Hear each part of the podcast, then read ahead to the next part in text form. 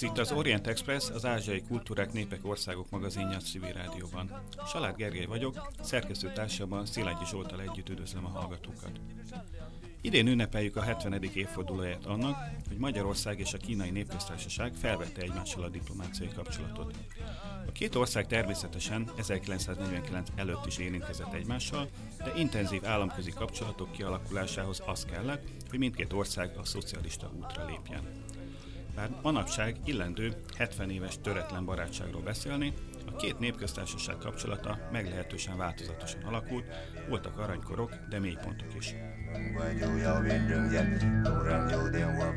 Az Orient Express mai adásában a magyar-kínai kapcsolatok múltjáról beszélgetünk.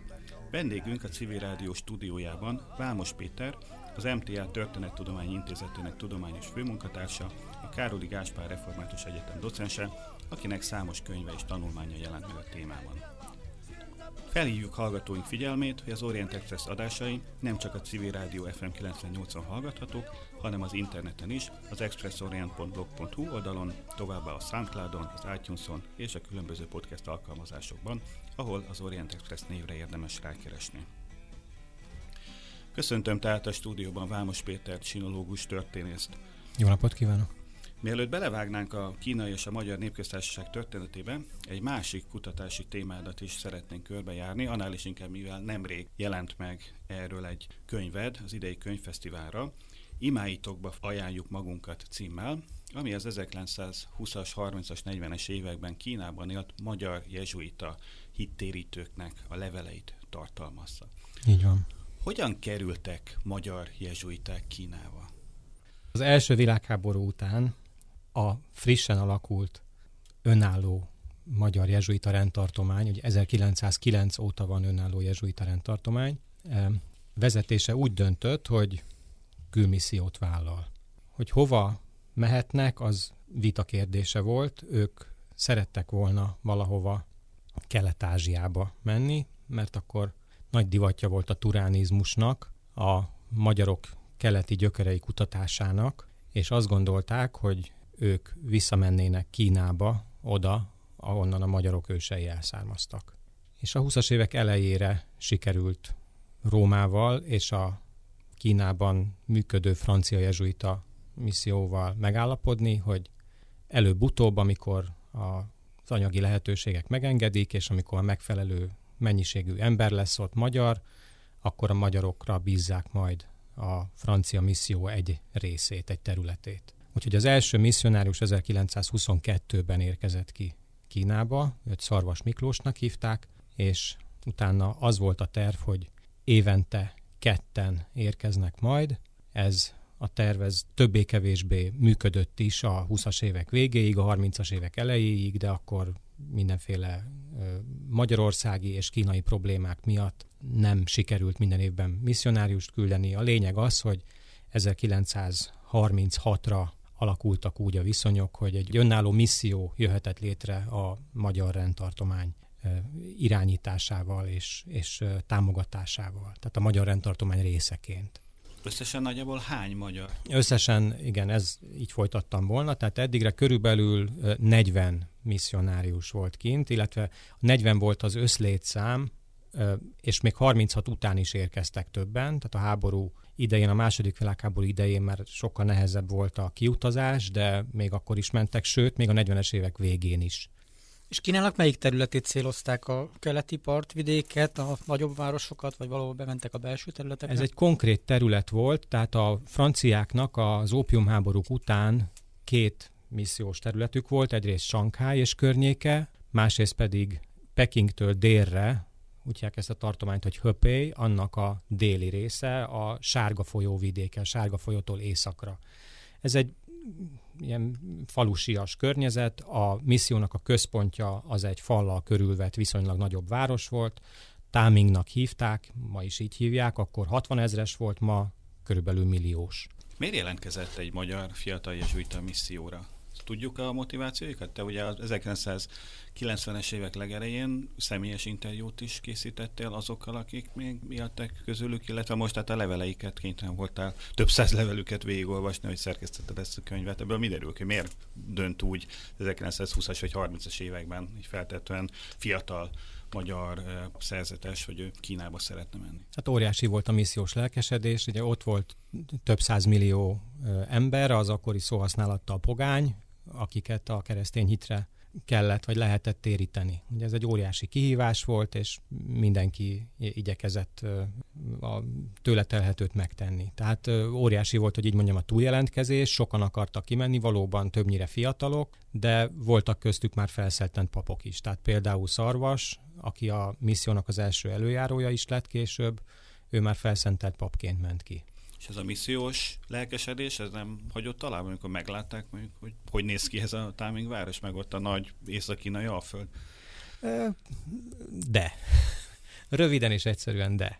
Hát a leveleikből kiderül, hogy nagyon nehezen szokták meg az ottani környezetet, tehát különösen az, az ételekkel voltak problémáik, tehát nagyon nehéz volt megszokniuk az ottani konyhát, aztán a, az utazási feltételek nem voltak utak, nem voltak járművek, tehát kerékpáron kellett közlekedni olyan utakon, amelyek gyakorlatilag nem létezők voltak, tehát a, a pusztába elindultak biciklivel, úgyhogy volt olyan, hogy többet vitték a biciklit a hátukon, mint a bicikli vitte őket. Úgyhogy ez... És a vallásos lelkesedés mellett tényleg volt egyfajta ilyen turáni elkötelezettség, hogy ők azt gondolták, hogy akkor elmennek, és a magyar ős haza, vagy legalábbis azok, azokhoz hasonló területeken majd hitre térítik a pogányokat? Nem, ez, ez ott abszolút háttérbe szorult, ha egyáltalán motivum volt. Tehát az ottaniak között ez, ez nem volt egy, egy fontos kérdés. Az volt a fontos, hogy az ottani szegény embereknek segítsenek, hogy az életkörülményeiket javítsák, hogy iskolákat hozzanak létre a számukra, hogy gyógyítsák őket a különböző nyugati európai gyógyszerekkel könnyen kezelhető és gyógyítható bajaikból kigyógyítsák őket az anyagi körülményeiken javítsanak, és természetesen mindennek az volt a célja, hogy megnyerjék őket, hogy a, az ő tanításaik is vonzóvá váljanak a, a helyi emberek számára. Milyen konkrét tevékenységet végeztek, tehát iskolát alapítottak, kórházat működtettek? Így van, így van. A, már a franciák elkezdték a, az iskolák létrehozását, volt általános iskola, volt középiskola, sőt egyetemeik is voltak a jezsuitáknak is, meg a katolikusoknak is több is volt Kína szerte. Ott a misszióban az volt a módszer, hogy úgynevezett imaiskolákat hoztak létre azokban a falvakban, azok, azokon a településeken, ahol többen jelentkeztek, hogy ők szeretnének keresztények lenni. És akkor először meg kellett nekik tanítani a hitelveket, először meg kellett nekik tanítani a, a, a Biblia tanítását, és ehhez többé-kevésbé olvasni, írni is meg kellett őket tanítani, mert hogy analfabéták voltak többnyire ami forradalmi újítás volt, az az volt, hogy a lányoknak is szerveztek iskolákat, mert hogy a lányok korábban nem nagyon jártak iskolába. A 20-as évek végén jött ki az első olyan kormányrendelet, amely a lányok számára is kötelezővé tette az oktatást. Ezekben az ima iskolákban lányok is tanulhattak, tehát ez volt az, az egyik fontos tevékenységük. Aztán amint lehetett, és ahol lehetett, ott kis rendelőket nyitottak, kórházakat is működtettek, voltak orvosmisszionáriusok, akik Európából vagy Amerikából érkező alapanyagokból ott helyben készítették el a gyógyszereket, és aztán ezeket osztották a rászorulóknak, úgyhogy ez is egy, egy fontos tevékenységük volt. A misszió aztán ugye 1949 után szűnt meg. El kellett hagyni. Nem egészen. A kommunista hatalomátvétel azon a vidéken nagyjából már 46-ra bekövetkezett, tehát a misszionáriusok többségének 46 őszén már el kellett hagyni a misszió területét. Ez nem jelentette azt, hogy Kínát is elhagyták volna.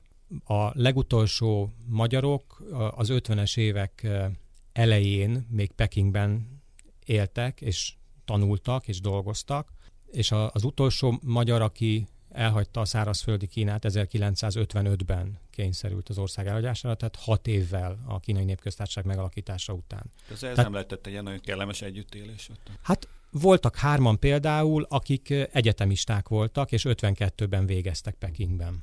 Amikor a 90-es évek végén ösztöndíjjal kim voltam Pekingben, éppen azon az egyetemen, ahova ők is jártak, akkor bekéreckedtem az egyetemnek a levéltárába, és ott megtaláltam az ő anyagaikat. Le is másoltam őket, oda is adták nekem, úgyhogy ők voltak az egyetlen külföldiek.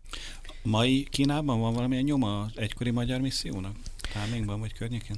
Támingban egy hatalmas templomot építettek még a franciák, ez megvan, ott működik papi szeminárium is, a templomok megvannak, és hát most már nem nagyon vannak olyanok, akik emlékeznek rájuk. Ők is vannak? Hogyne, hogyne. A 90-es évek végén jártam azon a vidéken, akkor még találkoztam olyanokkal, akik emlékeztek a magyar misszionáriusokra, és kértek, hogy adjam át a, az üdvözletüket. A személyes interjúidból, illetve a leveleidből milyen kép bontakozik ki az 1920-as, 30-as évek Kínájáról? Milyen volt ekkor Kína, vagy legalábbis az a terület, ami azért valószínűleg akkor sem a legvidámabb területe volt Kínának? Igen, igen. Hát, tehát óriási volt a szegénység, tehát ez egy abszolút rurális, tehát egy ilyen vidéki, földműves társadalom. Ráadásul ezen a környéken többször jöttek, mentek a, a különböző hadseregek, meg a rablóbandák, mert hogy ez különböző tartományok határán volt található, és a különböző tartományokat különböző hadurak uralták a 20-as évek végén, 30-as évek elején. Úgyhogy lerabolták, végigrabolták a területet, és aztán továbbáltak egy másik tartományba, ahol a, a hadúr hadserege már nem mehetett utánuk. Tehát eléggé sanyarú körülmények között éltek. Egyébként csak hogy illusztráljam a viszonyokat, én amikor a 90-es években voltam ott e, télen valamikor, még akkor sem volt fűtés a lakásokban, tehát ott reggelre a lavorban, amit oda tettek az ágyam mellé, megfagyott a víz. Úgyhogy a jezsuiták, egyébként a leírásokból ez ki is derül, ők direkt nem fűtöttek, mert azt mondták, hogy az biztos ö, megbetegedést jelentett volna, hogyha bent meleg van, és kimennek, akkor pedig ö, elég hideg, úgyhogy, és, és öltözni, vetkőzni elég körülményes volt, bonyolult volt, úgyhogy nagyjából ugyanolyan hőmérséklet működött a, a, az épületekben, mint, mint kívül. Tehát, és télen eléggé le tud hűlni a levegő, tehát nem lehetett, nem lehetett nagyon könnyű. A misszionáriusoknak sem, akik egyébként a városban a, a, azért voltak különleges helyzetben, mert hogy nekik voltak nagy kőépületeik, tehát emeletes kőépületeik voltak. Általában ez egy földszintes város volt, leginkább tehát a fő utcán nézett ki mondjuk úgy az utcakép, hogy földszinten bolt, emeleten lakrész. De ennyi volt a maximum egyébként, ez egy, ez egy teljesen földszintes vidék volt, és messziről látható már, még most is a templomnak a tornya. Miből finanszírozták a missziót? Egyrészt magyarországi adományokból, tehát ez volt a misszió átadásának az egyik feltétele, hogy tudják biztosítani a magyarok az anyagi fenntartást, másrészt pedig nyilván a katolikus egyház megfelelő intézményei, hivatalai, tehát a, a hitterjesztés kongregációja juttatott nekik pénzt. Úgyhogy a franciák is támogatták őket sokáig, és magyar forrásból is volt pénzük.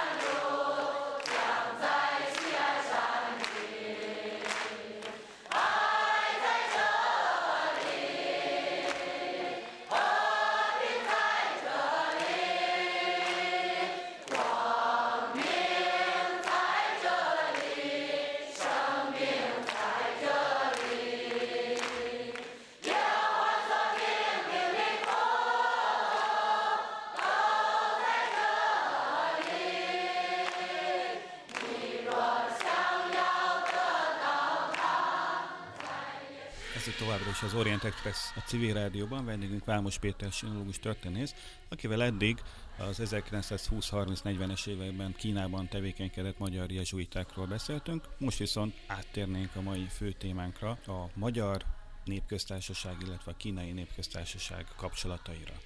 1949. október 1-én kiáltották ki a kínai népköztársaságot, amit Magyarország néhány órán vagy néhány napon belül elismert. Ezzel kapcsolatban ma is szoktak büszkelkedni a politikusaink, hogy az elsők között ismertük el a kínai népköztársaságot. Volt ennek valami előzménye? Tehát volt kapcsolat korábban a magyar kommunisták és a kínai kommunisták között? Volt igen. A felszabadított kínai területekkel már a népköztársaság megalakulása előtt fölvették a kapcsolatot a magyarok, és szerettek volna először egy kereskedelmi missziót küldeni Kínába.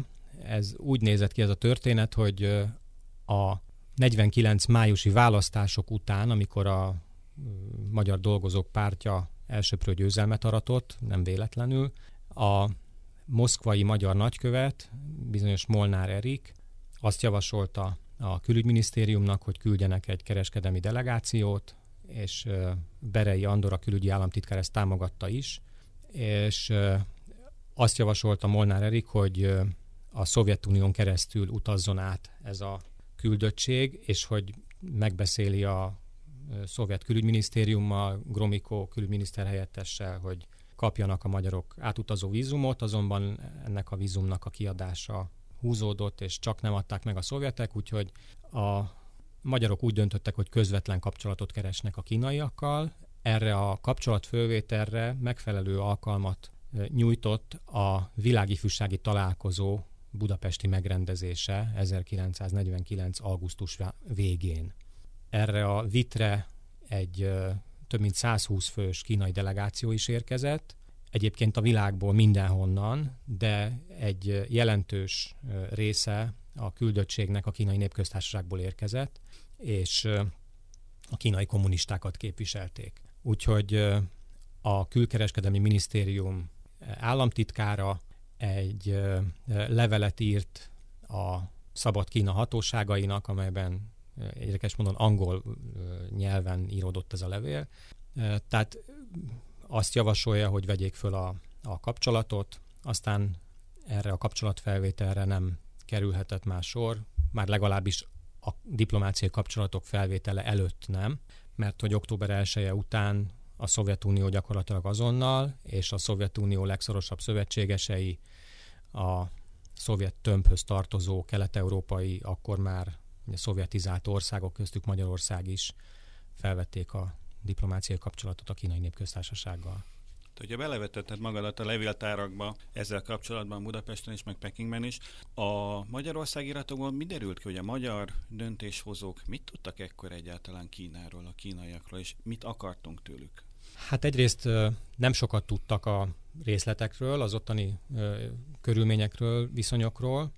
Abban viszont egyértelmű volt a magyar álláspont, hogy a Szovjetunió mellett és mögött minden támogatást meg kell adni a, az új kínai államalakulatnak, ugyanis ez egy óriási nyereség volt a szocialista tábor számára, hogy egy ö, több százmilliós kelet-ázsiai óriás a szocializmus útjára lépett, úgyhogy a Szovjetunió az addigi történelem legnagyobb segélyakciójában egyes számítások szerint a szovjet költségvetés, tehát bizonyos években a szovjet költségvetés 7%-át fordította arra, hogy a kínai újjáépítés segítse.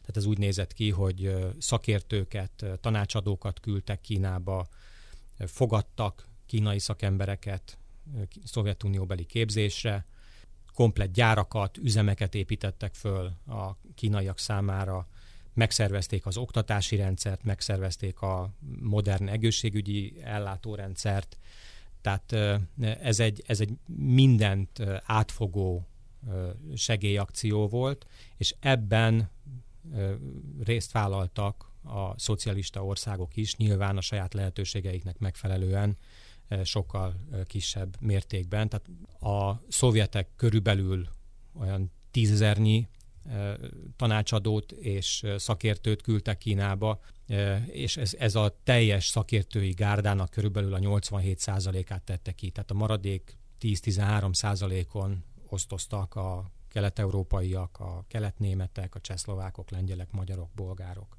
Mikor nyitottunk külképviseletet Pekingben? És a kínaiak mikor nyitottak itt?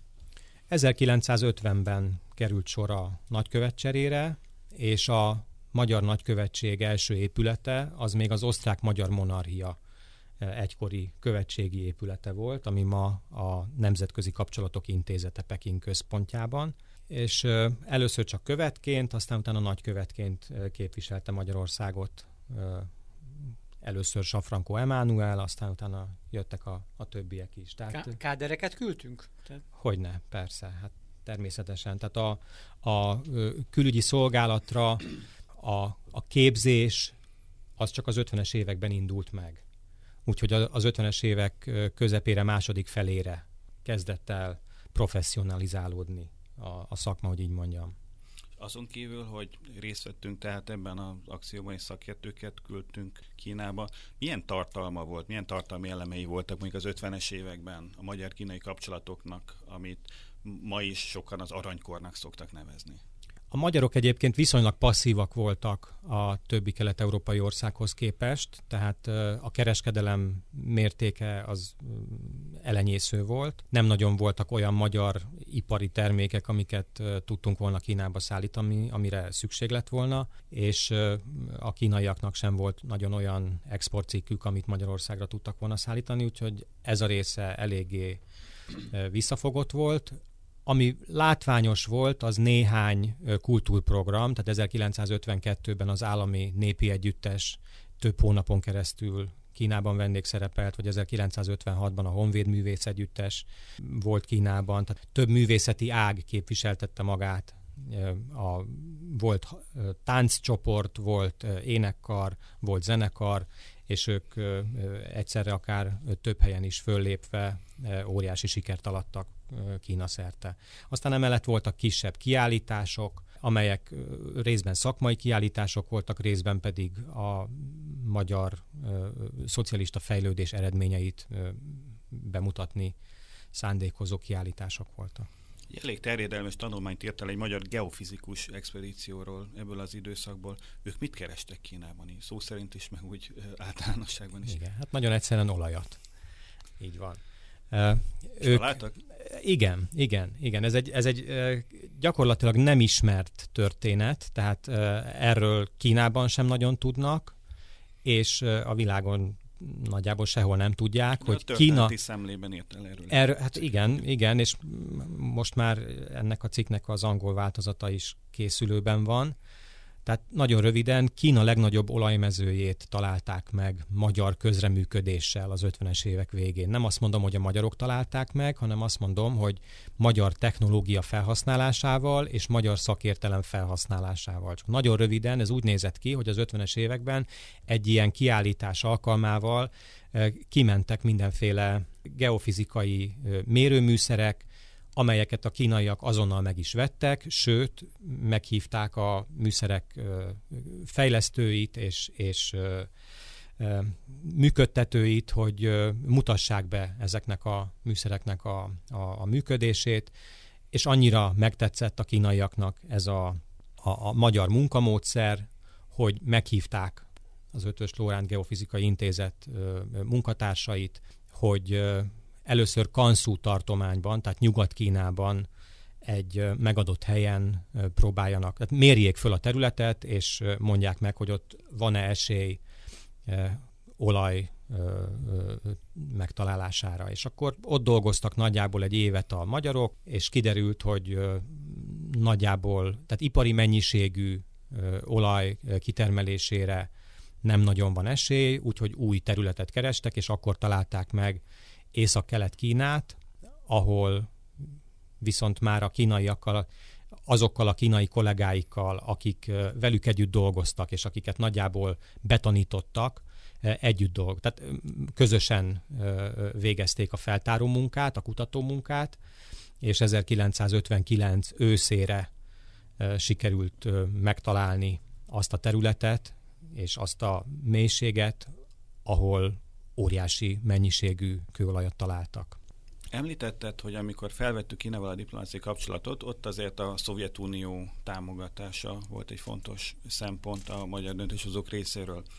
Az 1950, 60, 70, 80-as években a magyar külpolitikának volt valamiféle mozgástere, vagy mindig is pontosan azt kellett csinálnunk, amit a Szovjetunió várt tőlünk?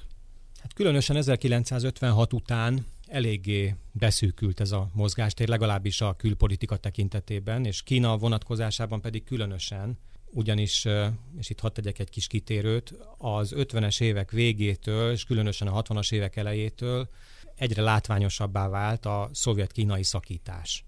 Ugyanis a kínaiak nem nagyon könnyen viselték azt a helyzetet, hogy ők alárendelt szerepet játszanak egy szövetségi rendszerben és ők legalábbis a Szovjetunió mellett akarták építeni a szocializmust, de Stalin halála után Mao úgy gondolta, hogy eljött az ő ideje, és ő méltó arra leginkább, hogy a nemzetközi kommunista mozgalmat vezesse, úgyhogy mindent megtett azért, hogy a, a Szovjetunió vezető szerepét gyengítse, és, a, és a, a saját befolyását növelje a világon mindenhol. Tehát ez a 60-as évek elejére egy nyílt szakításba torkollott, és mivel ez a versengés a, a Szovjetunió hatalmi érdekeit alapjaiban veszélyeztette, ezért a Szovjetunió mindent megtett, hogy a legszorosabb szövetségesei esetében legalábbis a, a teljes alkalmazkodást várja el, és, és ezt az alkalmazkodást ezt, ezt el is érte különböző módszerekkel.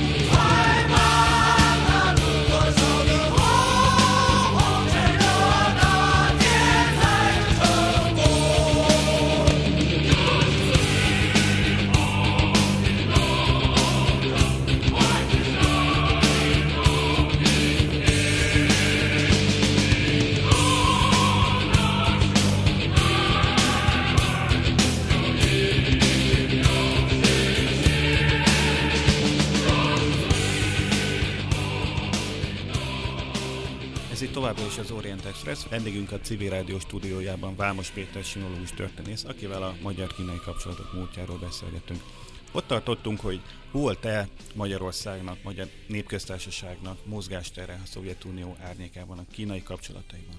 A 60-as években, amikor a Szovjetunió és Kína között nyilvánosságra került az ideológiai vita, és egy szakításba torkollott, akkor a Szovjetunió megszervezett egy olyan politika egyeztető rendszert, amely a kapcsolatok minden területére kiterjedt.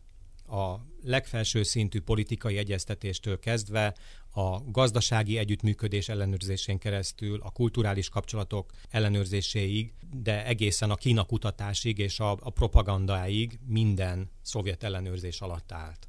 Tehát ilyen szempontból viszonylag csekély mozgástere volt Magyarországnak, ugyanakkor a magyar politikusok igyekeztek mindent megtenni annak érdekében, hogy a magyar-kínai kétoldalú kapcsolatok a lehető legkisebb mértékben sérüljenek.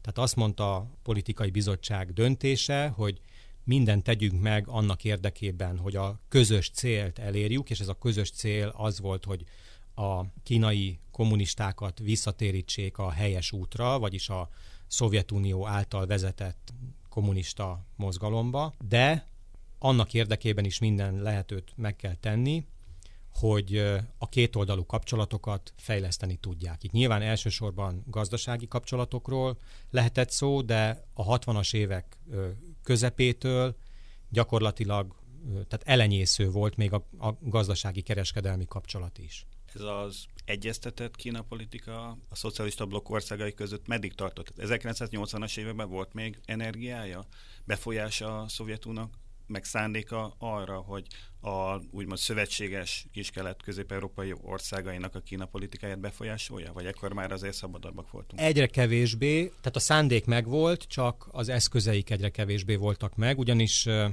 80-as évekre már a Szovjetunió és Kína között is megindult egy, a közeledés, és ez a közeledés ez Gorbacsov idején, tehát 1985 után rendkívül felgyorsult. Úgyhogy azok az úgymond kemény vonalasok, akik ezt a nagyon szigorú Kína politikát követték, akik azt vallották, hogy a Kína külpolitikájának a fő eleme az a szovjet ellenesség, és mindent megtesznek a kínaiak annak érdekében, hogy a Szovjetunió nemzetközi pozícióit gyengítsék, és egy egységfrontot hozzanak létre egy, egy szovjet ellenes éllel, tehát ezek az emberek a 80-as évek közepére háttérbe szorultak, és aztán kikerültek a legfelső szovjet vezetésből. Ugorjunk egy kicsit vissza az időben. Kína mellettünk, tehát kérdőjel címmel szerkesztettél egy könyvet, 1956-os Magyarországra vonatkozó kínai levéltári dokumentumokból. Ez a cím, hogy Kína mellettünk, ez mire utal? A magyar forradalmárok azt gondolták, hogy majd Kína segíteni fog nekik? Bármilyen hihetetlen, igen. És ezt mire alapozták? Félreértésre, mint a történelem folyamán nagyon sokszor. Előfordul az, hogy félreértik egymás szándékait a felek.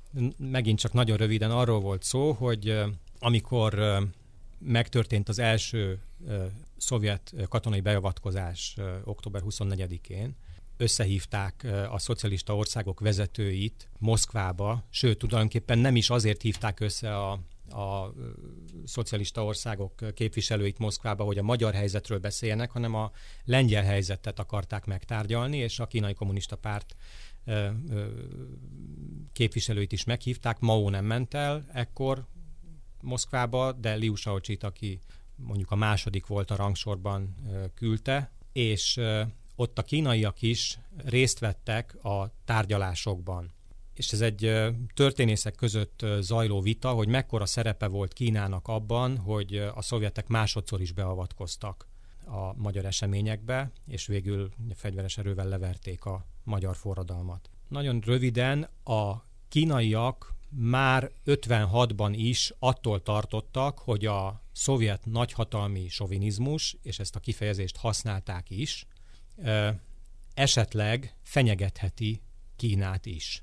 Tehát amikor a magyar felkelőknek, a magyar forradalmároknak úgy tűnhetett, hogy a kínaiak támogatják azt, hogy a Szovjetunió az egyenlőség alapján egymás ö, ö, szuverenitását és területi integritását ö, tiszteletben tartva ö, folytassa a politikáját és alakítsa a külpolitikáját a szövetségeseivel szemben is, akkor nem elsősorban arra gondoltak, hogy ö, Magyarország területi integritását és szuverenitását kell megőrizni, hanem arra gondoltak, hogy a kínai vezetés a Szovjetunió befolyásától függetlenül, vagy, vagy legalábbis közvetlen befolyástól mentesen folytathassa a politikáját a továbbiakban is. Tehát ez a, ez a félreértés abból adódott, hogy október végén a szovjet kormány kiadott egy nyilatkozatot, amelyben azt mondta, hogy az egyenlőség alapján és a szuverenitás és a területi integritás figyelembevételével folytatja ezen túl a politikáját. És erre a nyilatkozatra november 1-én azonnal reagált a, szov- a kínai vezetés, és üdvözölte ezt a nyilatkozatot. Ezt értelmezték úgy a magyar forradalmárok, a magyar felkelők, hogy Kína támogatja a magyarok ügyét. És a kínai vezetés valójában mit gondolt a Magyar 56-ról? A kínaiak november 4-e után teljes melszélességgel beálltak a szovjetek mögé, és Kádárt is támogatták. Tehát a Kádár rendszer konszolidálásában fontos szerepe volt a kínaiaknak. Anyagi segítséget is nyújtottak, és Mao Zedong számára a saját belpolitikájának az alakítása szempontjából is fontos volt, fontos tanulságokkal szolgált 56, ugyanis arra jött rá, azt a következtetés vonta le, hogy a teljes elnyomás az előbb-utóbb a, az indulatok kirobbanásához fog vezetni. Úgyhogy 57 tavaszán, ahogy ő mondta, leemelte a fazékról a fedőt, és kiengedte a gőzt, elindította az úgynevezett, illetve újra elindította, mert 56 elején egyszer már elindult az úgynevezett száz virág kampány, tehát hogy virágozzék száz virág, versengjen száz iskola, tehát mindenki mondja el a véleményét, nyugodtan kritizáljanak, de Mao tulajdonképpen törbe csalta a, az ellenzéket, és egy csapdát állított az ellenzéknek, ugyanis két hét után amikor látta, hogy lassan kontrollálhatatlan méreteket kezd ölteni a kritika, és már őt személyében is, meg a kínai kommunista pártot is közvetlen kritika éri, ekkor azt mondta, hogy jó, jó, virágozzék száz virág, de a mérges dudvákat azokat ki kell húzni, és azokat ki kell írtani, úgyhogy elindult a jobboldali ellenes kampány, amelynek aztán ö, több százezer ö, kínai értelmiségi esett áldozatul. És a Káder kormány meghálálta valamikor ezt a kínai segítséget, amit kaptak, ugye 57-től kezdődően, vagy pedig, ugye erről korábban már beszéltünk, hogy beálltak a Szovjetunió mögé, és amikor a szovjetek azt mondták, hogy távolodjunk Kínától, akkor távolodtak. Vagy volt valami fajta kicsit lazább együttműködés, vagy próbáltunk egy kicsit ki- kiállni a sorból? A személyes szimpátia az megvolt, tehát Kádár János személye ebben fontos szerepet játszott, ugyanis Kádár első fontos nemzetközi szereplése az Pekinghez kötődik, ugyanis ő képviselte a Magyar Dolgozók Pártját 1956. szeptemberében a kínai kommunista párt 8. kongresszusán. És akkor megismerkedett a legfelső kínai vezetéssel, és megvannak a levelei, le, üzenetei, amelyeket a feleségének írt, teljesen le volt nyűgözve a kínaiak vendégszeretetén és, és barátságán, és ez a személyes szimpátia, ez megmaradt az 50-es évek vége után is, akkor is, amikor egyébként a kínaiak a szovjetek ádáz ellenségei voltak. Kádár mindig megértéssel beszélt a kínaiakról, de reálpolitikus lévén látta, hogy nagyon csekély a mozgástere, és nem tud a szovjetek ellenében olyan lépéseket tenni, mint amilyeneket mondjuk a románok tettek, Ugye, Romániából már az 50-es évek végén kivonultak a szovjet csapatok, és a 60-as évek közepétől Ceausescu idején a románok büszkék voltak arra, hogy ők független külpolitikát folytatnak, és egyelő távolságot kívántak tartani a kínaiak és a szovjetek között. Sőt, amikor a 60-as évek végén a kínaiak hajlandóságot mutattak az amerikaiak felé való nyitásra, akkor a románok felajánlották azt is, hogy közvetíteni hajlandók a két vezetés között. Tehát ilyen lépésekre Kádár nem vállalkozhatott, és uh, tulajdonképpen a 80-as évek közepéig ugyanabban a, a ritmusban, ugyanabban az ütemben uh, alakultak, azt nem mondom, hogy fejlődtek, de alakultak a magyar-kínai kapcsolatok, mint az NDK és Kína, mint Lengyelország és Kína, mint Csehszlovákia és Kína kapcsolatai. Árnyalatnyi különbségek voltak, de nagy vonalakban a kapcsolatok alakulása az ugyanúgy nézett ki. És ugye mikor indult meg a közeledés? Ugye azt mondtad már, hogy Gorbacsovhoz köthető, nyilván, hogy Gorbacsovnak 86-ban volt ez a Vladivostoki beszéd, amikor elmondta, hogy ők visszalépnek a kínai határtól, ugye Mongólia is ebben, ebben az időszakban kezdett el felszabadulni, ugye elkezdett gyengülni a rendszer. Ebben az időszakban a magyarok tették meg az első lépéseket Kína felé, vagy inkább a kínaiak léptek? Hogy történt ez? Hadd menjek vissza egy kicsit 1968-hoz, és a Varsói Szerződés egyesített hadseregének csehszlovákiai bevonulásához. Ugyanis 56 után ez volt a második nagy megrázkodtatás a kínaiak számára. Akkor már kifejezetten ellenséges volt a szovjet-kínai viszony, és attól tartottak a kínaiak, hogy Csehszlovákia után ők következnek, és oda fognak bevonulni a szovjet ö, csapatok. Ahogy te is mondtad, Mongóliában állomásoztak jelentős számban ö, szovjet erők, meg a szovjet-kínai határ mentén máshol is, és a kínaiak arra készültek, hogy észak felől egy katonai támadás fogja érni az ország területét. Úgyhogy ennek volt köszönhető, hogy megindult az amerikaiak felé való közeledés, ugye ennek a, a híres epizódja a pingpong diplomácia a 70-es évek elején.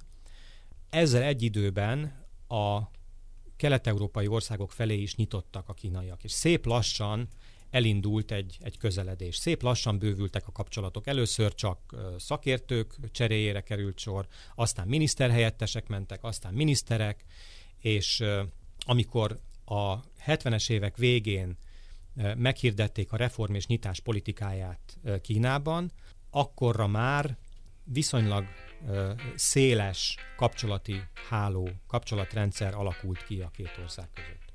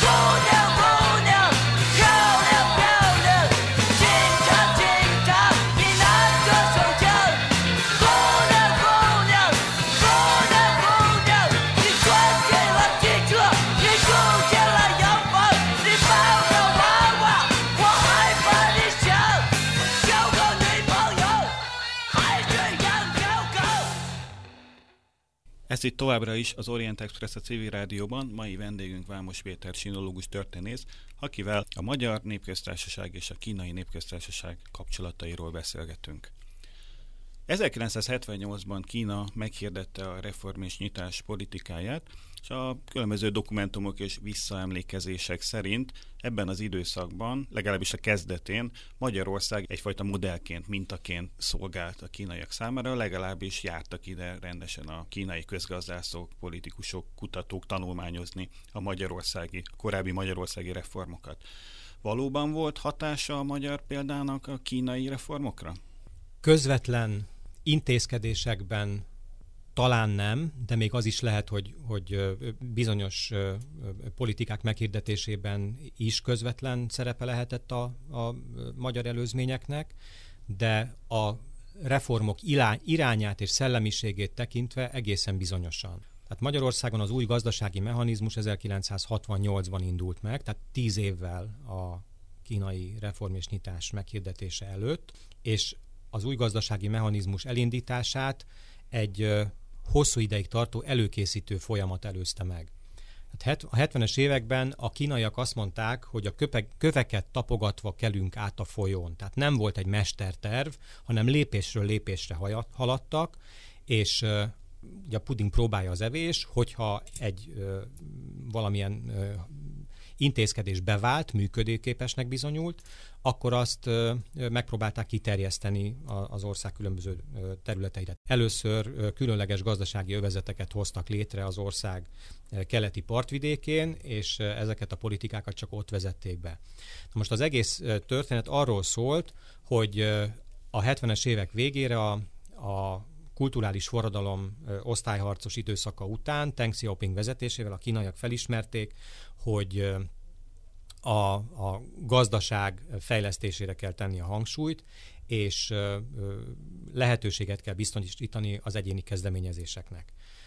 Hát ebben a kínaiak mindenhonnan igyekeztek jó példákat összeszedni, és összegyúrni a saját lehetőségeiknek és adottságaiknak megfelelően alkalmazni ezeket a különböző politikákat. Tehát nem csak a szocialista országokat ö, tanulmányozták, hanem a kelet-ázsiai térség országaiban működő rendszereket is nagyon alaposan, de gyakorlatilag a világon mindenhol megjelentek ekkor a különböző kínai delegációk, akik tanulmányoztak a helyi viszonyokat. A szocialista országok helyzete azért volt különleges, mert a kínaihoz hasonlóan ők is a szovjet modellt vezették be a 40-es évek végén, és ezt a szovjet modellt akarták megreformálni. A kínaiakat nagyon érdekelte az, ami Jugoszláviában zajlott, de a jugoszláv reformok túlságosan radikálisnak tűntek a kínaiak számára. A kínaiak sokkal erősebb központi kontrollt akartak gyakorolni a vállalatok fölött, mint amit Jugoszláviában, mint a, tehát Jugoszláviában sokkal liberálisabb gazdaságpolitikát hirdettek meg, és a vállalatok önállósága sokkal nagyobb volt. Magyarországon a, az új gazdasági mechanizmus meghirdetésekor a központi tervezés szerepe csökkent, az egyéni kezdeményezések megjelenhettek, a vállalatok önálló döntéseinek nagyobb tér nyílott, viszont a központi ellenőrzés továbbra is fennmaradt, és ez egy vonzó alternatíva volt a kínaiak számára. Tehát először a mezőgazdaságban, majd a 80-as évek közepén a az iparban is, a városokban is meghirdették azt a rendszert, amely nagyobb önállóságot biztosított a vállalatoknak és a vállalatok vezetőinek. Úgyhogy ebben nyilvánvalóan volt magyar szerep, magyar befolyás, de a közvetlen, tehát az intézkedések közvetlenül befolyásoló magyar szerepre én legalábbis bizonyítékot nem láttam. Ezt hozzá kell tenni, hogy kínai levéltárakban nem nagyon lehet, sőt, hát egyáltalán nem lehet mostanában kutatni, úgyhogy csak memoárokból, visszaemlékezésekből, lehet arra következtetni, hogy a kínaiak figyelemmel kísérték azt, ami Magyarországon zajlik, de legalább annyira figyelték azt, ami Csehszlovákiában, Lengyelországban és más kelet-európai szocialista országokban zajlott reform vonatkozásban. Ezzel párhuzamosan az 1980-as évek második fele, mint a magyar-kínai kapcsolatoknak egy újfajta virágkorát, aranykorát hozta volna. Kádár Jánosnak az egyik utolsó útja is Kínába vezetett 1987-ben, illetve ekkor Chao Ziyang is járt Magyarországon. Ennek mi lehetett az oka ennek az új közeledésnek? Ebben sem volt különbség a kelet-európai országok és Magyarország között, tehát Kádár nem az első volt, aki kelet-európai vezetőként Kínába utazott, hanem szinte az egyik utolsó. Először Jaruzelski járt 86-ban Kínában, aztán Erich Honecker, szintén 86-ban, és Kádár látogatása csak Chao Cayang kelet-európai körútja után zajlott le, tehát ő a a 87 őszén a kínai pártkongresszus közvetlen megelőző időszakban járt Pekingben, és nagyon hálások voltak egyébként a kínaiak Kádárnak ezért, mert a, a reform pártiak nagy megerősítést kaptak Kádár látogatásával a saját politikájuk szempontjából. Aztán ennek az új virágkornak véget vetett a magyarországi rendszerváltás? Tehát nulláról kezdtük, vagy majdnem nulláról kezdtük újra a kapcsolatainkat, vagy volt valami folyamatosság? Hát azt kell, hogy mondjuk, hogy a, a 89-es magyarországi események és a, a Tiananmen téri vérengzés egy elég nagy törést jelentett a két ország kapcsolatában.